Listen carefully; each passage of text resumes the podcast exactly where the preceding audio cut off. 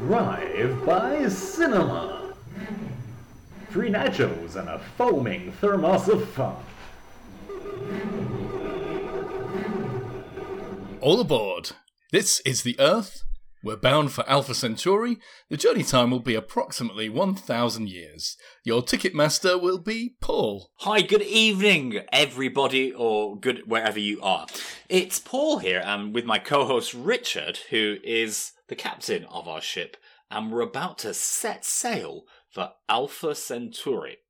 Yeah, so last week we were all stuck on a train. This week we're all stuck on the Earth, which actually we are anyway. Is this another lockdown movie you've chosen? It is, yeah. So uh, today we're looking at The Wandering Earth, are we not? A Chinese Chinese co production that looks at the Earth being turned into one ginormous a rocket ship to Alpha Centauri. We do have, I'm afraid, Paul, I have to say, Yes. some listener Oh, feedback oh. and corrections. Oh, joy of joys! I, I mean, Do, do you do you have any corrections that you want to admit to first? That seems to have been your oh, modus operandi. well, no, I was I was about to call you to task last oh. week. oh, Yeah, me. yeah, but I temporarily lost my memory. so you go first. No, Paul. I've just got. First of all, I've got a little quiz for you. Oh, Question one: What episode number is this? now that I know, it's episode thirteen. I'm very clear about that. Very good. Question two: What is the name of the movie this week? The movie we are going to talk about this week is The Wandering Earth, a Chinese, Chinese, Chinese, Chinese, Chinese, Chinese, Chinese co-production. I actually counted the number of co- co-producers here, and I, I think it was over thirty-seven. So, It's so- a collective um, project. yeah. isn't it? Welcome to the Borg. Question three: Yes. What was last week's movie called? Oh, now, do you want it in English or in French? I'd like to hear it in French, but I'm going to get it in English. Yeah, it's going to be the Snowpiercer. You're doing very well. These questions were really to build up your confidence. Oh, Now, oh, I thought it was a test for Alzheimer's. your fourth question. Yeah, you could consider it that way. Yeah. The last question in this short sequence is this What is the name of the characters? Oh, The name of the characters in the X Files? Resheath your scabbard, please. Okay, so I feel gored at this point. What are the name of the characters? The two lead characters. Well, obviously Mulder and Scully. Mulder and Scully. Scully. not by any chance Skulder and Mully. No, is that what I said? It is what you said, and then I picked up on it, and I said it. This is presumably in the Vast I'm of Night sorry. episode, making us I'm both look like now. idiots. What? I'm sorry. What is the correct answer? I've forgotten. Exactly. Once you've heard it both ways, you can't tell, can you? I can't. I don't know. Oh, what, what's the It's real Scully, answer? isn't it? It's Mulder It and Scully. Mulder and Scully. Who picked up on that? Lots of people picked Oh. up on that. I I became embarrassed, ashamed. I'm really sorry Me about that. That's my. Uh, in tennis, we call this a forced error, don't we? So I forced your error there, Richard. I'm, I'm very sorry about it. I also had someone point out. This is Joe, uh, loyal listener, and she pointed out Hi, that the Vast of Night. Yes, it's a very good movie. Yes, we know. We know it's a very good movie. Okay, let's move on. No, she observed, I think, very shrewdly that what it is is it's it is a mood. It's it's, Yes. it's like a mood movie. That's all it is. It is. Just put it on in the background if you want. It's like a lava lamp, isn't it? It's, it's a 1950s lava lamp if they existed, which they didn't. But it's like that. Yes, she's absolutely right. She's hit it on the nail. It's like, do you remember the 90s indie bands that were called, what were they called? Shoegazers, yeah. It's a shoegazy kind of movie, isn't it? Listen, we've got to get on with this podcast Yes. before the sun expands and swallows up the inner planets. okay. So, is there a musical sting coming at this point? I hope so. Here it comes.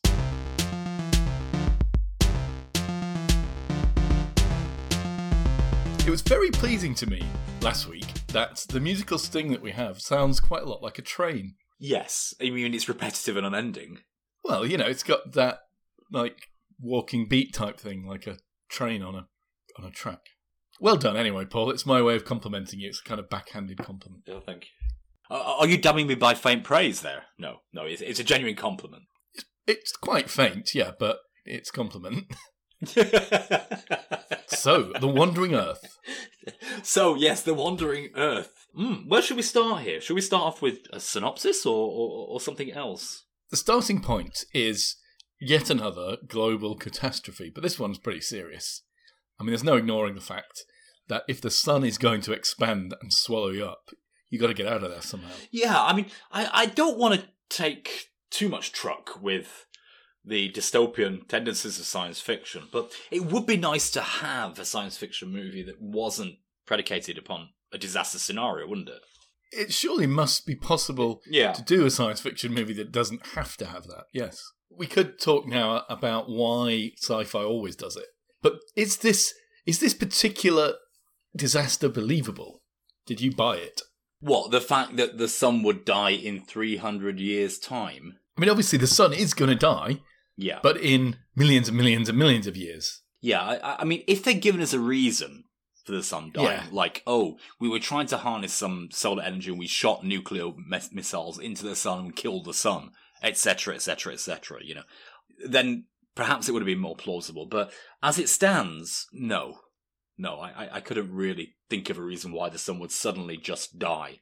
And they don't offer up a reason, so, so no, I mean, the basic, the basic tenet of, of, of all their actions really, it, it doesn't really exist, does it? Which is a problem. It's just a grand impetus for the narrative that the rest of the movie hangs on. Perhaps, you know, like a first mover thing. You don't maybe we don't need to know why, but I would say one thing about this film. Yeah. I think they bit off quite a lot. Yes. It was originally a, a story written by a famous Chinese sci-fi author. I think they cut or they were unable to put all of the little bits in it. So one thing that I learnt was the first unbelievable thing is why are they trying to move the entire Earth out of the way of the sun and send it somewhere else, and not just get on ships and go somewhere else like in every other sci-fi movie? Well, now you might say there are five billion people to move, but no, everybody's died out basically this movie, so they could just get on rocket ships. You see? Half the people have died. Half oh, only half. Really? Is that all? Do you know why? Do you know why? No. Why? when they figured out this plan to move the Earth using these giant engines they're going to build, the first thing that they need to do, apparently, is stop the Earth rotating. I guess to make it easier to steer? I don't know. They stop the Earth rotating with these engines, and when they do that, tsunamis, mega tsunamis, kill half of the people on the planet. Ah. Is this explained in the movie?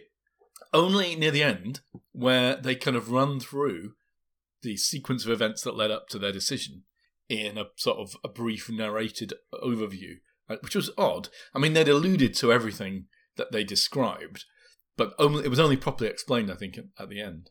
Okay, well, at the beginning, at the beginning, there's like like there's a narrative. I mean, I watched it in Chinese rather than English, and I don't know if there's any any minor gap issues, but they said in 300 years the solar system will no longer exist, and then they cued incongruous shots of birds taking flight, fish flapping on the ground, and a monkey looking quite cheekily to camera. I don't know what the monkey was doing. I don't know how that's relevant, but uh, the implication was that the seas had dried up. You see. Now Ah. and then, uh, I was confused because Shanghai's covered. uh, When they go back later in the movie, Shanghai is just it, is, is covered in ice, which could be snowfall, but it's possibly the result of the tsunami. You see, so y- it's all fitting together for me now. You explain the fact that there was a tsunami and a huge wave event that that occurred, but I don't think it's necessarily explained at the beginning of the movie what predicament they're in. Is it? We- We're just they're all underground in in this very futuristic underground bunker, um, which which amazingly looks like Laser Quest. you know, it's, it's Laser Quest. It's got lights on the ceiling. It's got yellow painted uh, sort of signs and symbols in a, a very sort of utilitarian font. And they're all wearing jumpsuits and stuff. They're all in jumpsuits, yeah. So Laser Quest was the vibe I got. So I accepted that. We're all underground, you know, half the people are dead. I thought it was more than that. And Earth is not habitable and it's and the sun's about to die. That's all I really got from the beginning, but I didn't get the why and wherefore. One interesting thing I learned about the story, the written story, th- this question about uh, why not put people in ships, and apparently, the in the story, the United States had suggested putting people on spaceships like arks and flying them away, Yeah. but the Chinese had objected because it was noted that there would be very limited uh, seats, spaces on those ships, and only the very rich would be able to afford tickets. And the Chinese felt that that was unacceptable, so they promoted the idea of taking the whole Earth, uh, rather than allowing only the the wealthy few, the privileged, to get on board the Ark ships, which I thought was a nice touch. A very noble objection. Yeah. So the plan is stop the Earth spinning, job done. Half the people die still. Then we start to move the Earth out of its normal orbit, and as we go further from the Earth, we're going to get colder and colder. Under the beneficent direction of the United Earth Government. The United Earth Government, yeah. Now they've invented to help move the Earth. They've invented these engines called Earth engines. These these aren't the engines that stop the rotation, are they? Well, they're similar. They're just, I think, they're steerable versions called torsion engines. I see. How do these Earth engines work? Well, we're told They they work rather well because we're getting to uh, Alpha Centauri, which is four point two light years away, approximately within a thousand years. a thousand years. Now, this is much, much slower than the Io trip that you'd calculated. Yeah, sure. There's no there's no significant change in relativistic mass here. In fact, minimal minimal change in relativistic mass, but still a rather high velocity, I'd imagine. To imagine that within a thousand years, not going all that fast, I mean, still very fast, but you could get to the next star system. Yeah, 1.7 million kilometers an hour is what I got, which is rather fast. I think I got it was like one two hundredth the speed of light or something like that. Yeah. Uh, back to what you were saying. Earth engines, well, we're told that they burn rock. Yes, burn rock. Yeah. I'm not sure I totally believe this because, to my mind, and I'm no chemist or geologist, my understanding is rock is mostly stuff that's already burnt.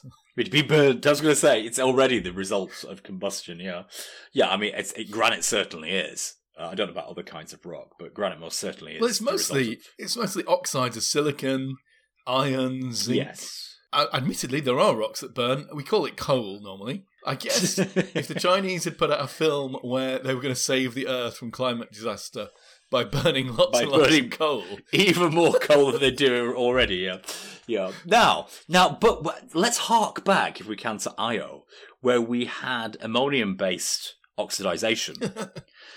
Presumably here, well, good chemistry. you know, this this creative chemistry they had in the last movie, you could apply that to this movie and have again. maybe they're combining it with something other than oxygen. Yeah.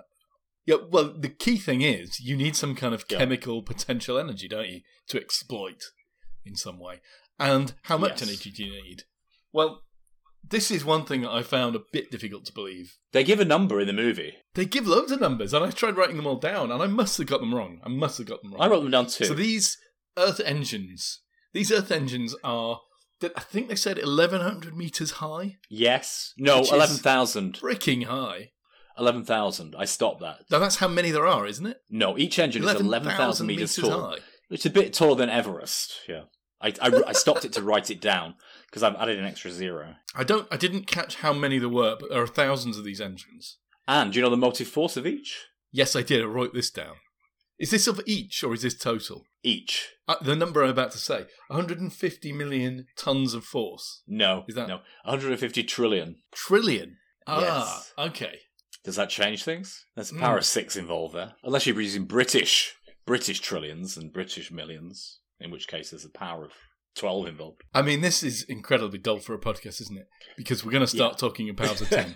but the, the mass of the Earth is six times 10 to the 24 kilograms, right? It is, yeah. So 150 trillion tons of force. It's ten to the Oh, twelve. what is a ton of force anyway? I mean, it's a. A ton, well, a ton is 10 to the 3, so that's 10 to the 15.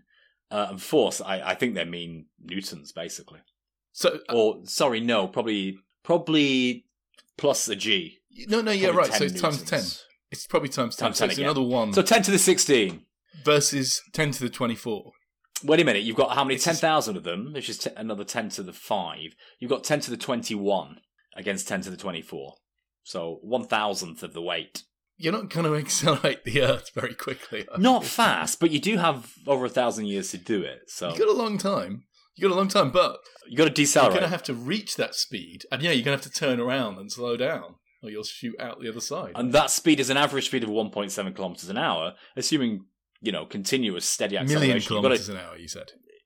1.7 million, yeah. You've got to reach a total of about 3.4 million kilometers an hour, given the fact that it's a con- constant acceleration. So, yeah, I, a little bit dodgy, is it not? Yeah, I heard a million though, and I, I thought it was way out and ridiculous. And it made me wonder why they'd put numbers in if someone had worked them out.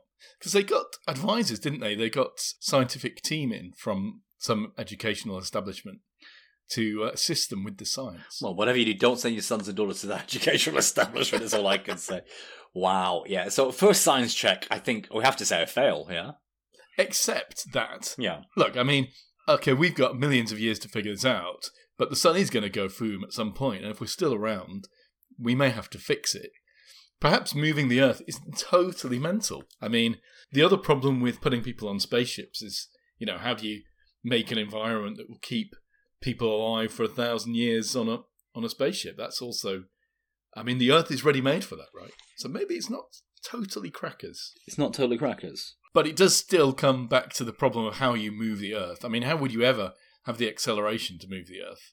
I mean, if you think about it, it's like pulling yourself up by your bootstraps, isn't it? I mean, if you split the Earth in half and pushed one half away at 100 miles an hour, then we would be going 100 miles an hour in the other direction. Yeah. You know, you get those engines have got to throw out a lot of stuff extremely quickly to to actually move the Earth. I mean, you'd just run out of material, wouldn't you? Surely. I- I- I- we're talking about an awful lot of popping candy, aren't we? Really, you know. I mean, yeah. So whatever magical popping candy they use, good luck to them. Okay, well, I mean, so shonky science number one. Let's just move quickly on to the lead characters. They're introduced pretty quickly. The lead guy, the hero of the, of the piece, is Liu Qi, whose whose dad is and was and is an astronaut, and his dad's been sent on the space station. You might say, what's a space station? There's a space station that's preceding the Earth. Rather like uh, the old automobiles had a man walking with the flag in front of them. For some reason, they've decided to send a spaceship ahead to look for any problems. His dad's on that. You'd think they would know if there were any problems up ahead. We'll get to that again, I think, at another point in this uh, this dissection. But yeah, you'd think they know if there are any problems coming, but obviously they don't. Uh, so they've put a space station a few, I don't know, a few million miles ahead. But you know, there's another reason why they did that. Of course, in the movie, they explain that it's a contingency plan Ah, because it contains a load of genetic material and seeds. And we later find out. Yeah, yeah. There's a whole repository of human, uh, human and and animal life and plant life, I think, in there. So I guess the people who planned this mission kind of knew they were going to screw it up, and they were going to accidentally plunge the Earth into Jupiter, which, by the by, is what is happening during this movie. Yeah, they've somehow miscalculated, and we're going too close to Jupiter for comfort. So anyway, Liu Qi is the the hero of the piece. He's got daddy issues, and daddy is on the space station uh, and has left Liu Qi, luckily not to die, but in the underground city, one of the underground cities around the world. He's in the Beijing underground city with his granddad and his adopted sister, Dor Dor. Okay, so that's it really, and they'll hang around in in his la- laser quest. His granddad is a space truck driver. Well, an ice truck driver. It's in fact, it's basically ice road truckers, isn't it? The movie, this, this Yeah. film.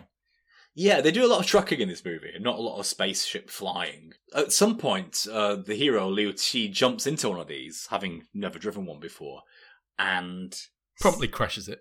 yeah, and uh, says, "Oh, this takes five years of this takes five years of training to Promptly learns how to drive it. to drive, and promptly learns how to drive it just by moving a big ball." So I don't know what's going on there, but You'd think that day and age they'd have driverless vehicles, wouldn't you? Especially to go out and work in the icy, freezing wasteland of Snowball Earth. But there we go. Now, immediately, he kind of the hero drags his his step his, not stepsister, his adopted sister out of school, uh, and they run off to an underground dive mahjong bar where there's the local hoodlum who you know does some black market dealings.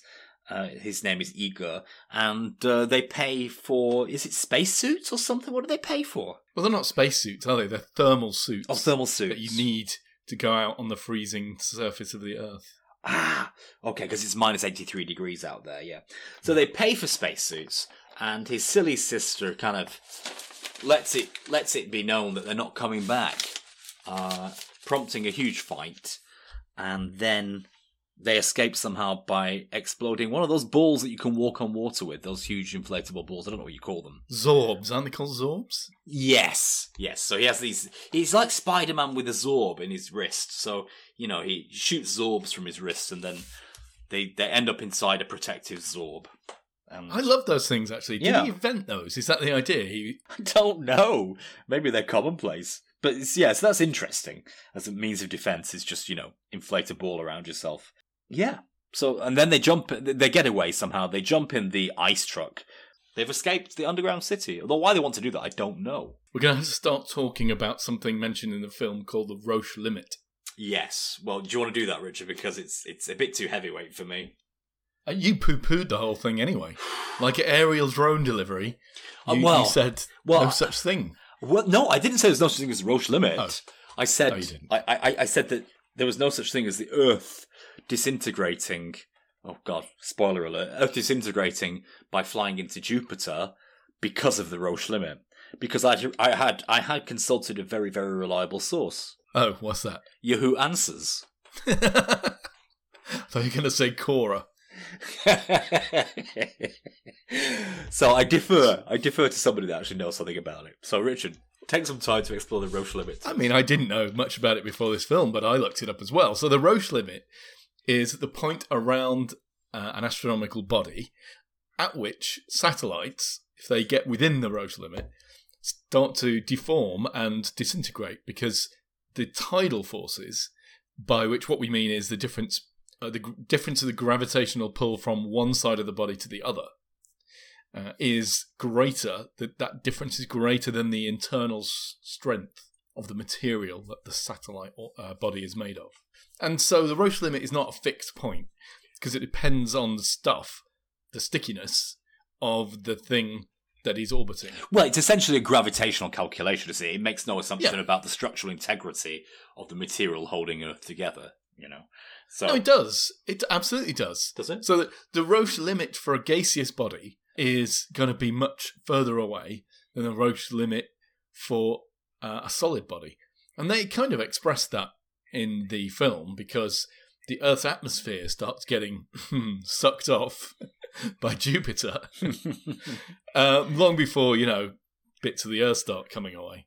But they do experience a load of earthquakes, don't they? That's how they first. That's very accurate. I mean, whether or not the Earth would entirely be pulled apart as it moved toward Jupiter or inside Jupiter uh, is potentially moot, I think. Uh, but definitely, it- I mean, the distortion of the Earth would cause huge volcanic eruptions. That's without doubt. We've talked before about uh, Io's volcanic activity is Yeah. caused by the moon being deformed by the tidal forces that orbits Jupiter. Shoemaker Levy, you mentioned that comet that we witnessed plunging into Jupiter. That was broken up into smaller pieces by tidal forces as it. Yes, Shoemaker Levy, which is you know, really, really. I don't know if you looked at the, the screenshots of that, but there, it's amazing explosions. So, I mean, I think well, hmm. You said that Jupiter wasn't dense enough. That's what you said. well, the density density is an, a critical issue here in the Roche calculation. No, it's the mass, exactly. Although it might come into the. No, it does the density, not the size. The density is critical. Well, only in the sense that I actually I looked at the equation. Yeah, only in the sense that a, a, a, a less dense body, you might end up touching it before the Roche limit takes effect. Okay. Well, If it was really super dense, then you'd be able to get much closer to it for the same mass, wouldn't you? Because it would be smaller. yeah. And that as you get closer to the center of mass, obviously the tidal forces across any any region get potentially bigger. Anyway, why are they approaching Jupiter? Well, they need a slingshot. We'll get to the slingshot again, I think, later in the podcast. Oh, here's something else you didn't think was real. Oh well, no. I, I mean, I, I just don't understand slingshots. I don't. I don't. I don't dispute the science, and I don't dispute Roche limits. I just I'd read that the Roche limit wasn't sufficient to disintegrate the Earth, but uh, you know, I accept the fact that it probably is. It's certainly enough to suck our atmosphere. Oh, off. definitely, and suck all the Earth off, and suck all the planet uh, and the buildings off, and the underground cities, and and the, the, and the crust. Uh, the debate was whether a core of the Earth would still survive. Oh yeah, I'm sure the core will be fine. It's always fine. It survived much worse, let me tell you. So, Been around a long time. But anyway, so so the next issue is they're approaching Jupiter's orbit. Why? Well, to get a gravitational slingshot. slingshot. Fine, okay, but why do they want a gravi- gravitational slingshot? Slingshot, and the answer given in the movie is the Earth cannot leave the solar system without a slingshot. But why not just avoid Jupiter and Saturn then? What? Well, I mean, I mean, once No, you, you need once you want a massive body like Jupiter because you can ride its its gravity and get it to pull you along and shoot you out of the No, orbit. but that's not the reason they. I know that's a slingshot, but the reason they say they want a slingshot is because otherwise the Earth will be sucked back to where it was in the solar system. Now, I think if the Earth has got as far as Jupiter, you know, at that point, I don't really understand why they can't continue. well, they might not have they may not have achieved the escape velocity for the solar orbit. Okay, well, stay with me a second, okay? If they've got to Jupiter, Yeah. I'm fairly sure they can get to Pluto. I don't understand how much fuel they don't have not to get any further. It's not like Hmm. gravity suddenly increases once you get to Jupiter, is it? Well, uh, unless like they do, you approach Jupiter. I mean, if you avoid Jupiter's orbit, as you get to you know Jupiter's orbit and Jupiter's not passing by, I, I, I, it's fairly safe to say the gravity from the sun is weaker there than it is uh, in the Earth's orbit, isn't it? Indubitably, yes, quite right. So all you need is that amount of fuel and a bit more, and then pretty much you're free of the sun, aren't you? Yeah, yeah, but the purpose of the gravitational slingshot is just to give you a kick to get an extra boost of speed, um, and therefore Well, make that's not the reason they stated in the movie. ah right. Okay. Well, silly Billy. Silly billies. anyway, pretty soon we've got a disaster because the Earth is off course by 9.23 degrees due to Jupiter's gravitational spike. Oh, the spike. Yeah, I'd forgotten all that. the about spike. that. Here comes That's the spike. nonsense, isn't it? It's nonsense. Yeah, yeah. uh, th- that's script writers at sea, isn't it? I think there was a lot of cases where the script writers must have been given some stuff, and they didn't really know how to deal with it. Yes. And th- they had some science advice, and they put some numbers in, but ultimately, yeah, they just made up this spike. By gravitational spike, do they mean the gravity of, of Jupiter, the gravity well of Jupiter? I think they do, don't they? It's not. That's not really a spike, is it? Though. No, it's weird. What is a spike? It wasn't explained. But in any case, the gravity well of Jupiter is highly calculable, and, and there are no anomalous occurrences with ga- gravity. I mean, gravity is just gravity, you know. So this whole flight could be calculated to the exact millimeter. So why the 9.2 do- 9.23 degrees off? I mean, not because of engine failure, but because of an unexpected gravitational spike. I, it, it, it just it didn't sit well Yeah. with me as a reason for them to be falling into Jupiter. You know, I mean. No, it's the other way around, isn't it? The gravitational spike causes earthquakes and stuff, and that shuts down some of the Earth engines. And now they're gonna they're gonna hit Jupiter or get too close to survive. But yeah, ah. it, it's caused by the spike, isn't it? So as you say, it's not that we were off course because the engines didn't work. It's the the opposite is true. I see. So they weren't expecting gravity to be so strong, and it broke the engines. Is that what you're saying?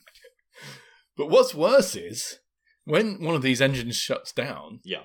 you can't simply start it up again. Oh no, no, you have to get a special thing called what do they call it? Uh, an igniter core. yes. But I th- I think they call it something different in Chinese. What did your movie tell you they were called? I don't know. I don't know. I was confused got- at this point. Did they call it a rock lighter or something? Potentially, yes. Oh, it's a nice language. All over the globe, presumably, but we're only really focused here in around the Beijing area. There are teams, special teams of engine relighter guys who are running around carrying these igniter cores back to the engines that need to be started. like an Olympic flame. I, I wasn't sure, and I thought it was a failing of the film, why the igniter cores were not kept next to the engines. You know, like the way you keep your firelighters next to the fire and a box of matches next to the, the gas hob and stuff like that. But in Well- the book, apparently, this is explained. There's civil unrest because, and this will sound familiar, a lot of people don't believe the story that the Earth is going to be swallowed up by the sun Uh, and so everyone's very angry and thinks that this is a way of controlling them. And so, because of the civil unrest, they've got all of these armed units going around with guns, and they keep these igniter cores, which I assume by their appearance and description are basically fusion bombs. They keep them safely locked away somewhere or other. Wow. Well, I have a cautionary tale here that's not really related, but does relate in a certain, in a certain sort of way. Is uh, Knott End on Sea, just north of Fleetwood. I have a friend who has a sailing boat up there, and he got chatting to one of the crew. You know, people come and be crew on, on, on his sailing on his sail ship thing. One of the guys had no arm, which is an odd position. Had he got hungry? well, it's an odd Had he saved a baby from being eaten? It's an odd position to be if you're going to be winching sails all day, kind of thing. So you know, uh, eventually he said, so, so, so, so why did you lo- lose your arm? And he said, well, I used to work that ferry over there, and uh, he'd been pressing the.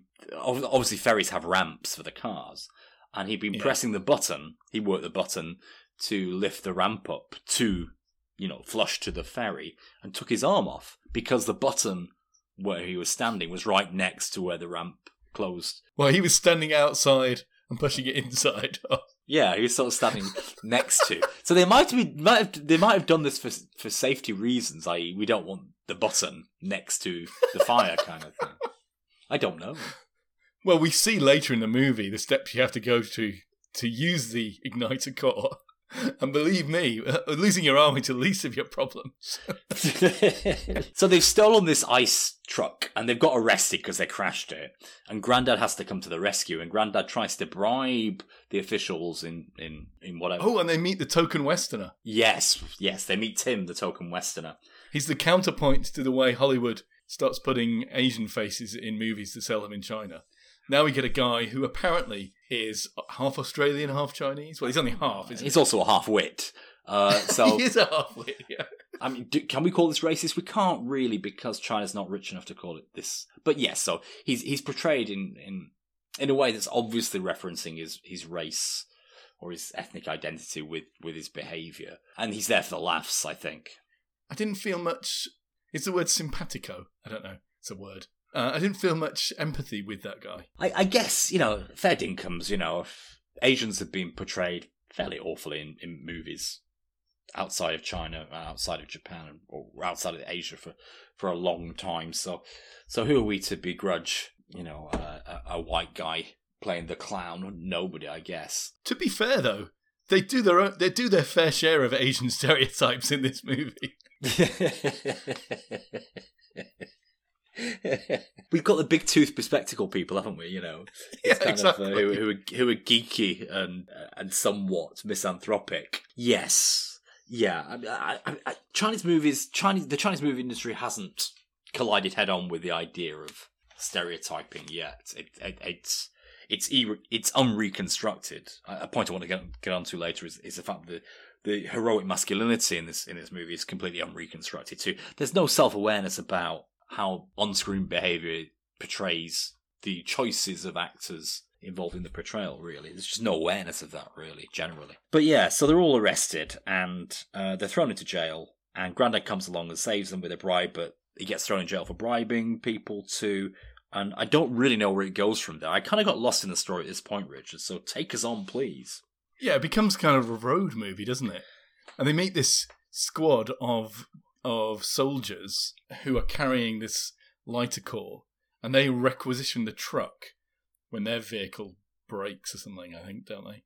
So they're all co-opted into into joining this rescue mission to get a, a an Earth engine working again. That's right, and they're very fond of saying their unit designation number. I don't know. I don't know why, but they say it several times during the movie. I can't remember it now, but it's CN one four two seven.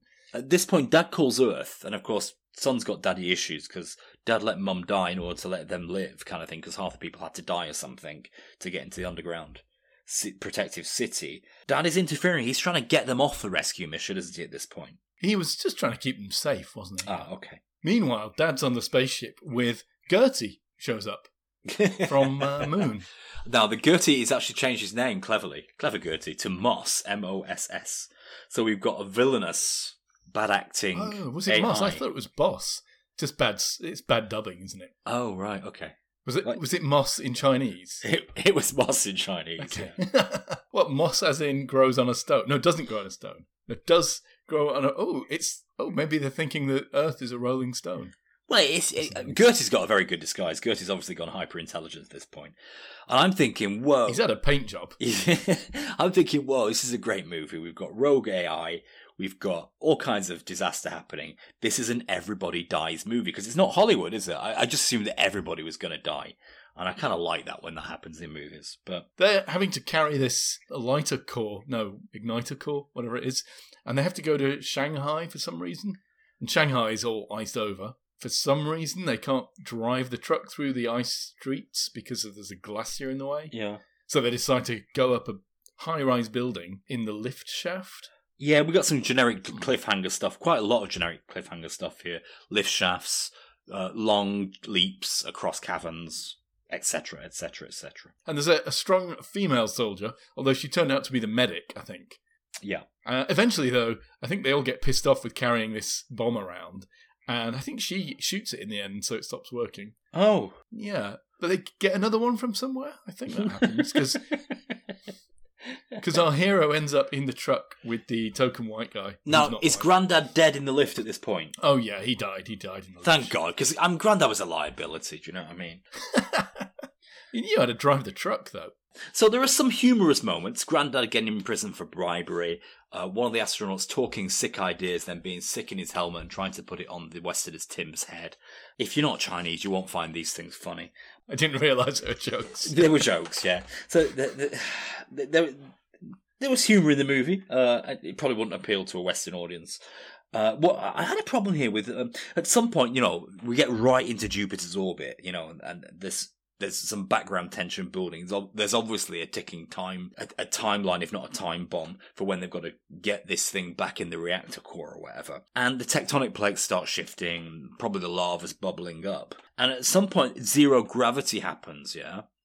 And they all start floating. Am I right in thinking that? I don't think that's what happened. No, I mean there are bits. There are bits where they drive the truck over something and they're in midair. I see. Okay. Well, it's a bit confused, isn't it? There are a lot of characters introduced. You've got this squad of these soldier guys and this girl. You've got these engineering technicians on board one of the other trucks. Yeah. Which oh, they find a working truck with another igniter core on, don't they? And then they decide that they're all going to go to Sulawesi, despite the fact it's like a thousand miles from Beijing or something. Presumably the ocean is frozen, so that's cool. And they end up in Sulawesi with the igniter core. All hell is going off and I think they've decided that everything is doomed, and the instructions go out from the space station that everyone should go home and spend time with their family because the space station is now going to go away on its own, leave the Earth to fall into Jupiter, and uh, they're going to repopulate the uh, the star system with the the genetic material, euphemistically called genetic material, on board the space station. I think that's Siemens semen evidence from from from, a crime scene. But anyway, that's what we usually call genetic material. But anyway, uh, uh, the rogue AI has put Dad to sleep at this either before or during or after this point, and Dad wakes up. So I don't know what Dad's doing. Dad's taking over the space station at this point, isn't he? Oh yeah, he gets the Russian uh, cosmonaut because the space station is fully international, and he gets the Russian cosmonaut who has apparently got contraband vodka uh, in not, not stereotypical at all. No, not stereotypical. And they're going to take over the space station by spacewalking along the outside and going to the central command yes! or something. We had a spacewalk and a jump with jump during the spacewalk to to a, a critical a critical rotating bar. Is this this is the bit where it's zero gravity, Paul? It's the people who are in space. No, no, I'm sure there's a zero gravity moment on Earth too. Is it right to say zero gravity when you are, well, you're just in free fall, aren't you? But it's indistinguishable from no gravity, from no gravity at all. So maybe, uh, maybe that's a false objection. I take it back. Please proceed, Your Honour. Ooh, yeah. I, I imagine free fall and zero gravity are indistinguishable. It's the equivalence principle, Paul. General relativity. Yes. But anyway, so they're going to reignite one Earth engine or 10,000 Earth engines? Well, I think we're just focusing on this one at Sulawesi. So there are 10,000 people doing the same thing elsewhere on the Earth. I don't think all of them stopped, but some of them stopped. Ah. That's not really clear. Okay. I mean, they're not going to tell us any more of the maths than they already did. they? Okay, so my major objection is if one, if ten thousand can't help escape Jupiter, how can one?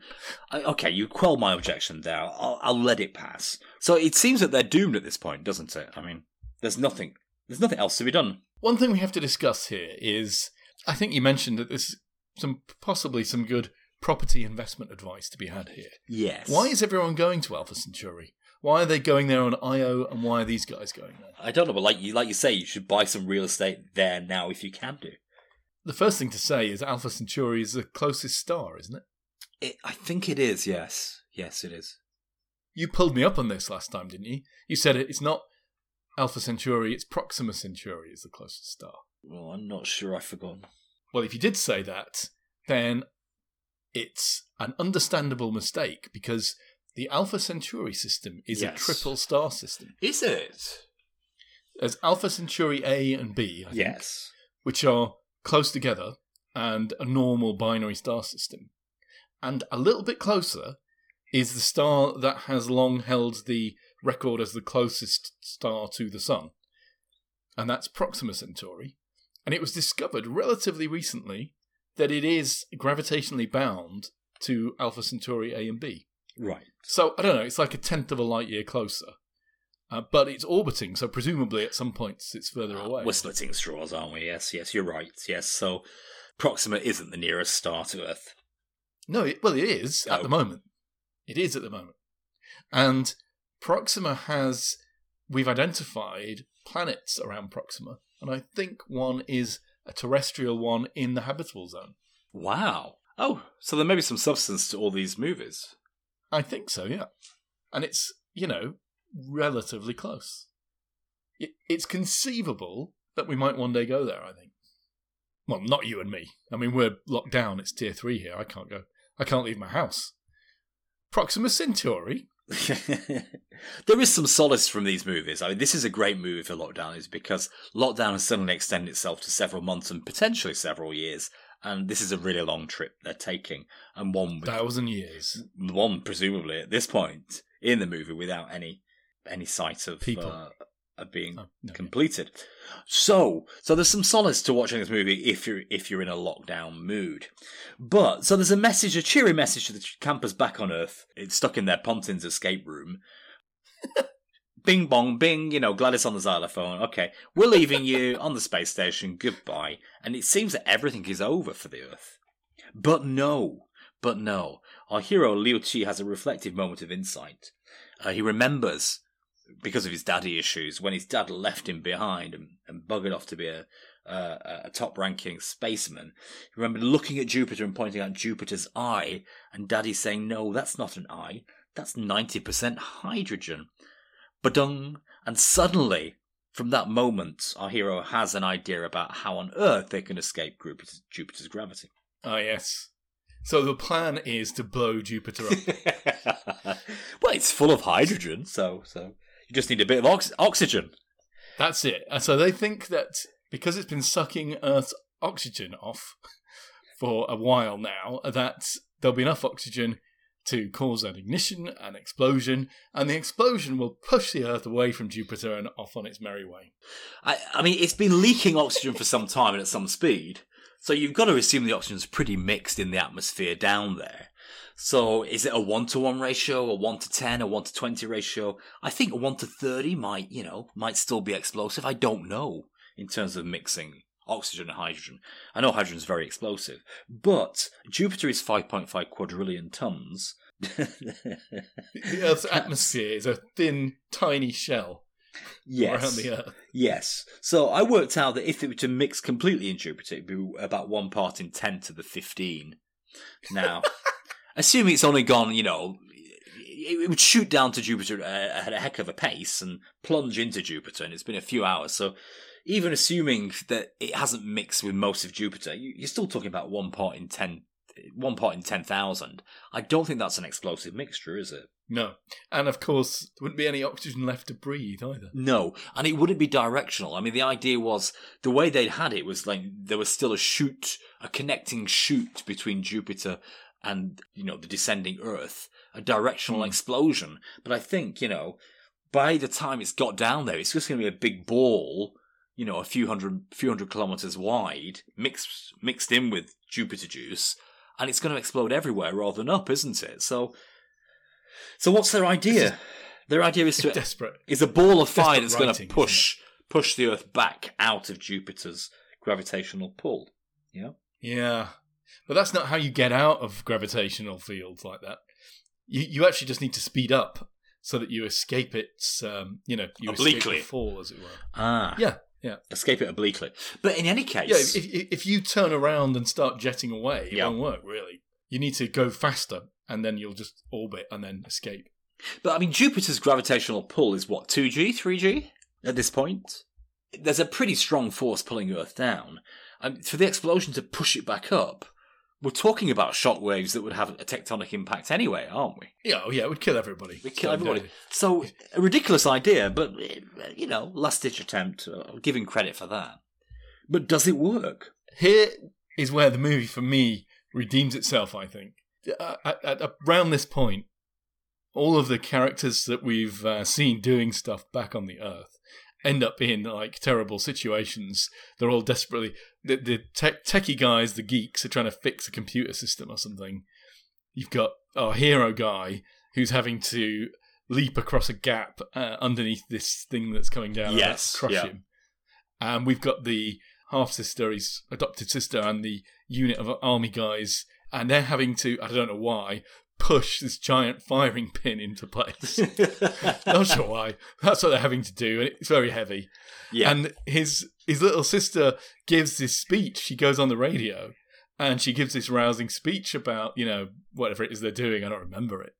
I just remember that that was the moment that if I was on a plane, I would now be crying at the emotional moment of this movie. It's really nice. And she does. She convinces all of the people who had been going home to see their family and loved ones in their dying moments all decide, well, actually, let's go and give this a go. And they turn around and they come back and everyone helps. And there's that moment where that little girl puts her shoulder to the firing pin with all the big guys in the power armor things with their, you know, their exoskeletons. And obviously she's not going to make the slightest contribution, but that's, it seems, this seems like a film thoroughly approved of by the CCTP, doesn't it? yes. Yes. The working Chinese people are pulling together. oh yeah. They're sacrificing themselves and they're doing, you know, incredible feats collectively. Yes. Quite unlike a lot of uh, Western movies, I thought. Oh, definitely, definitely. I think let's get onto that in a second because I think there's quite a lot to be said about the political position, if you like, of of the movie. Uh, the geeks, uh, they have a phrase that death is normal, uh, and then one of them dies. Oh, yeah, they do say that. I didn't understand that. The geeks have to die in a Chinese movie, and yeah, and and the engine, the the Infinity engine, is much better than the one we saw in Str- Stranger Things. The CGI here was pretty flaky, but the engine was really good. True. gigantic, whirring titanium, colossal effort. Uh, it was a really good Infinity engine. So, so yeah, let's get on to the representations in the movie and what it's all about. Wow. I mean, I, what I want to start off with is to say, traditionally in Chinese propaganda post forty nine, you'd see three male role models: the peasant, the worker, and the soldier. Hmm. Yeah. Two of these are kind of died out, the worker and the peasant. They're, they're not relevant to entrepreneurial China of the modern day. So really, there's only the soldier left. And I think Liu Qi, the hero, he, he he's kind of harking back. He's harking back to a simpler. He's the peasant standing. No, he's a soldier. Oh, is he? he's a soldier. Yeah. I mean, everything about him is a soldier, you know. He's fearless and bad tempered and rude to people. And he, I mean, he doesn't behave like a worker or a peasant in, in Right. Chinese society. You know, he's, he's quite confident and arrogant in a certain sort of way. Role models have died, but it does hark back to a purer era of political dialogue where where role models were very much there to be not worshipped, but there, to be followed. You know, so it, it says something about how Chinese the Chinese state can co-opt working models of idealism for. For, for propaganda for propaganda purposes, and I don't think it can very much. I- It all felt a bit awkward, really, in terms of how he behaved. So, but what were you saying, Richard? You were saying something about the political nature of this? Was it just No, propaganda? I was just struck was by the difference between the forms of heroism. I mean, it's not like uh, you know, there's quite a lot of self-sacrificing stuff going on here. Although, actually, not many of the heroes Yes. die, but the geeks die.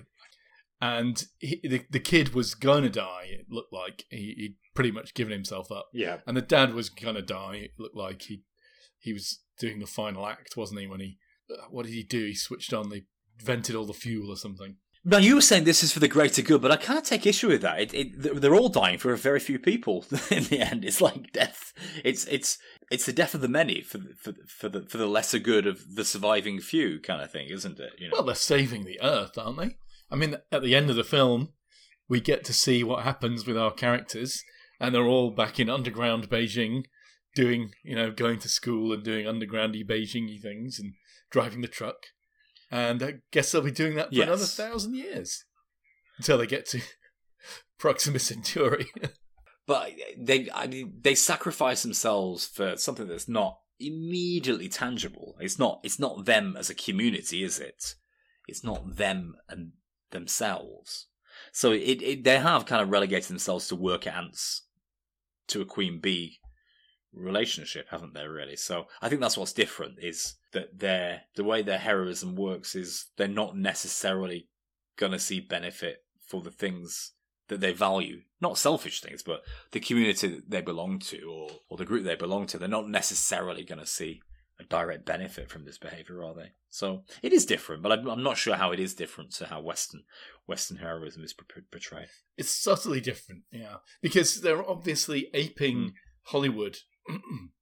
yeah, they're That's trying the to thing, yeah. Hollywood Yeah. in so many ways that it's very difficult to to see the differences quite often. But but it, I, I did get a very different sense of the form of the sacrifice that they'd undertaken and what it meant for them.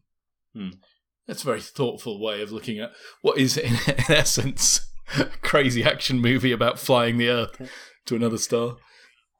Yeah, I mean it's a piece of schlock, but it was ridiculously successful. It was very China. popular, yeah, didn't it? It a billion dollar movie, you know. Yeah. I mean, which given how cheap some of the CGI is, is uh, The CGI was okay. I'll tell you what I found disappointing as we move into scores, I think. And maybe we should start with special Yeah. effects and stuff. But I thought the the set design, particularly the underground cities, was quite I mean, it just didn't feel like that was Beijing underground. No. Yeah, yeah. I mean, I don't think the sets necessarily were anything other than generic. But, I mean, there's kind of an appetite for, I, I guess this is aimed at younger males in China. I don't think it was aimed at a foreign audience. I think the, you know, the white monkey in the movie was just there for the benefit of Chinese audiences for a laugh, rather to, you know, for quick, for cheap laughs rather than to, to send this out on the seven seas to, you know, to get ticket sales elsewhere. Yeah. I think, you know, for younger Chinese males, the set design was probably more than passable. I think the overall look of the movie was quite interesting. I don't I don't fault it for that. yeah. It just felt a bit small. But I liked I liked the truck stuff, although the CGI was a bit ropey, but it wasn't wasn't bad. Um, the space stuff, well, it was it was passable. I like the spaceship, uh, space station sequences; they were quite well done. So for special effects, hmm, I will give this a seven. I'm going to go six Okay. on this and not say much about it. All right, let's talk about the acting. Pathos, it was very gooey. It was so sentimental, but that's that's how they're trained to act when they get to, you know, Chinese acting school. A confirmation of fundamental relationships between family members, quite an outpouring of emotion, quite a lot of anger and rage.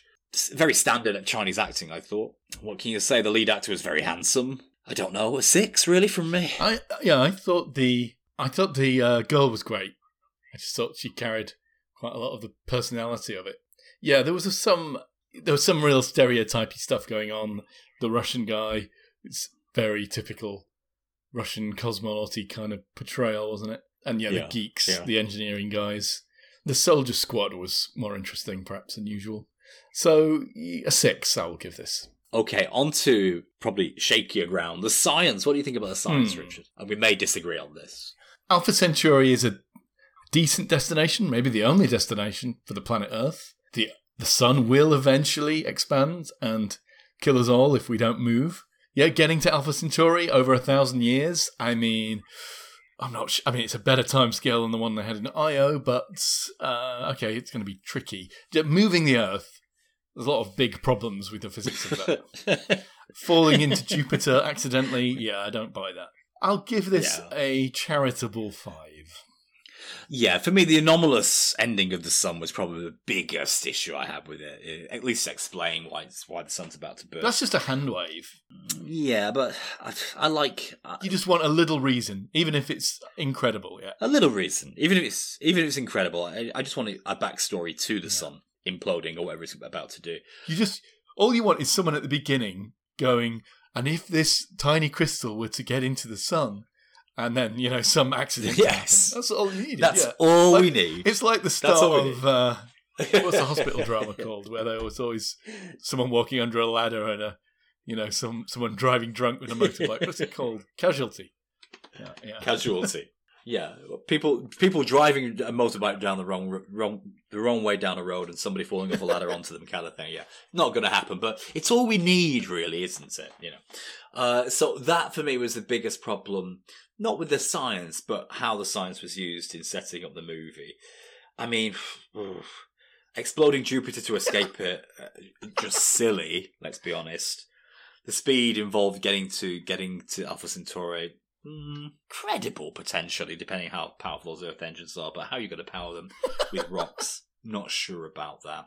Do they mean? I think they mean radioactive rocks, don't they? But the rest of it, I thought a lot of the science was quite good. It was, you know, it, it was based on science reality. I think there, there wasn't anything apart from the things I've just mentioned that that, that said, you know, this is this is ridiculous. So I'm going to score it an eight on the science. Okay.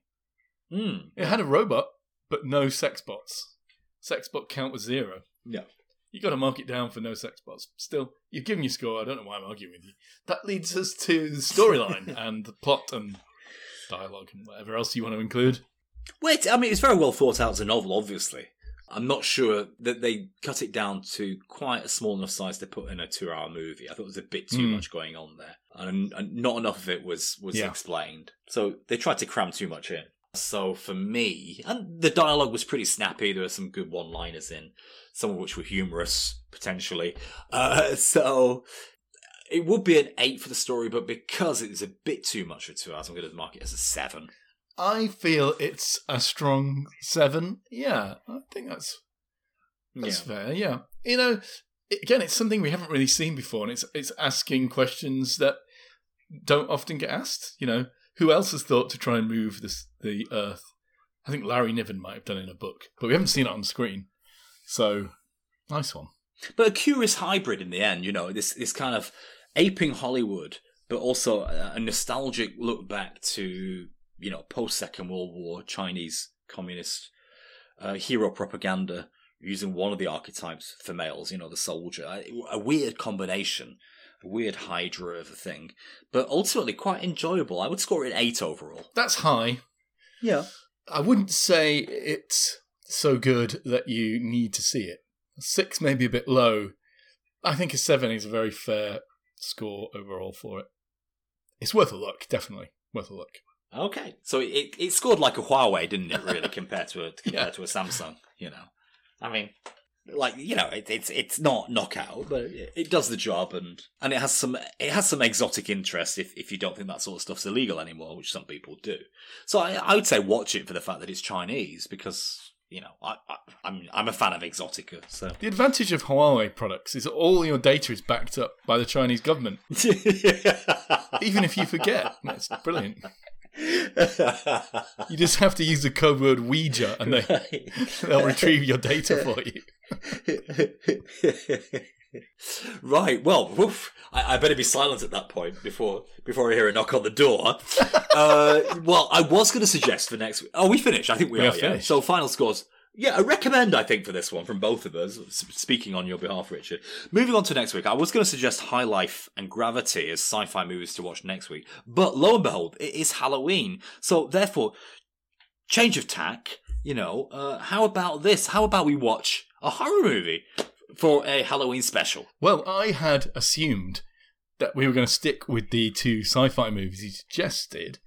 I was going to say Oh. I've seen Gravity, and it's it's got plenty Oh, of nonsense in it that we might get into.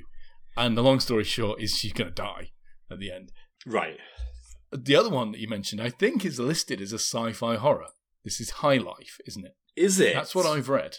High Life, yeah. So the alternative is we do a horror movie. The question is, what horror movie would we do? So maybe this is the best choice. Okay, let's watch High Life on the assumption that it A is a sci-fi horror movie for And Halloween. if it isn't, we'll have to do a Halloween special separately. High Life it is, my friends. So if you want to preview and foreload your brains before listening to the podcast, uh, check out High Life before before it arrives next week. Well, you better because we're going to spoil the hell out us. of it. I'm also going to spoil the fact that there's music on the way. okay, in in how long? I think in three, two, Two, one. one.